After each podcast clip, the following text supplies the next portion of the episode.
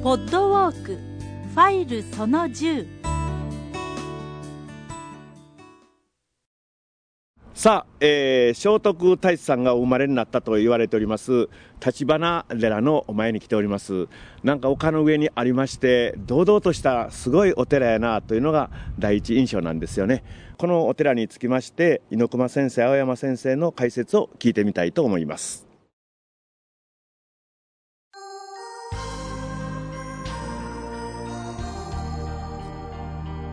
私たちは今聖徳太子ゆかりの寺立花寺の西の門ですよねを背にして歩いているところです。猪駒先生西の裏門っていうのは珍しいですね、はい、えっ、ー、とねこのお寺は四天王寺式なんで本来は南が正門なんですがここは東が正門になっています、はい、で入りましたら塔があるんですがねその塔の真相がとてつもなく美しいものなんですよ。で添え柱があって三方に添え柱があるというようなものですがそのところずっと来ますと今度から講堂が現在の御本坊があるところなんですね。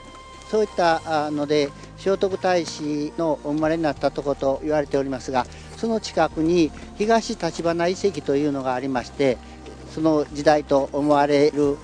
ような建物跡が出ています、はい。えー、まだ断定はされていません。そうですか、はい、青山先生、はい、立花寺の立花は柑橘類の橘とも書きますよね、はい、周りお客さん見てますと農家の方から買ったみかんをお持ちなんですが 関係はあるんですか、ねえー、日本書紀によりますと日本でいわゆるみかんの先祖である時軸家具の実と書かれてあるんですがそれは水仁天皇の時に田島守という中心が南の国から持って帰ったんだと、はい。えー、いうことになっている。この時から日本の国に水菓子というんですか、はい、あの果物としてのみかんが根付いたということなんですね。あそうですか。あのですね田島守というのはですね雨の日子という白木の王子の孫なんですが、はい、その田島守はおそらく現在の最終島へえー、行って立花を持って帰ったと思うんですね、はい。えー、立花の実というのはそれ以来お菓子の代表になりまして、えー、田島森は全国のお菓子の組合の神様になってるんですよ。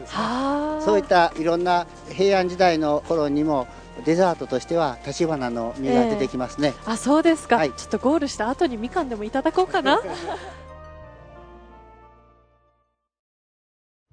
なるほどなかなか面白い解説でした。あの、みかんの起源とか、そんなところまで聞かせていただきまして、話が飛んで面白かったですよね。そういえば、このお寺の門のところ、先ほど見ておりましたら、無人販売所がありまして、柑橘類が売っておりましたですね。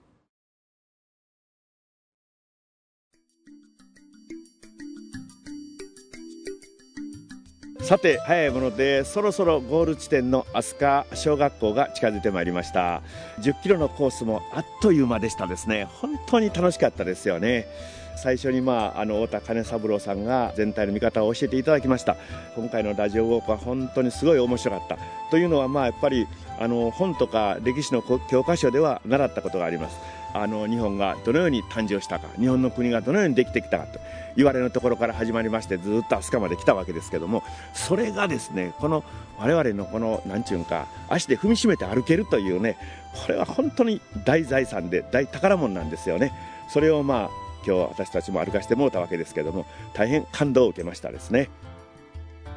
さ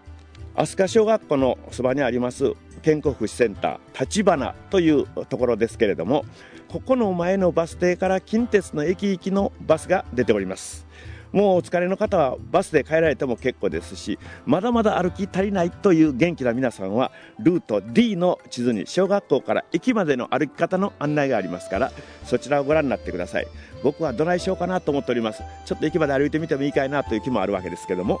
えー、本当に皆さんよう付き合っていただきました。楽しいコースを一緒に歩きました。嬉しかったですね。ではまた次の機会に一緒に楽しく歩きたいと思っております。バンバ文雄でした。ありがとうございました。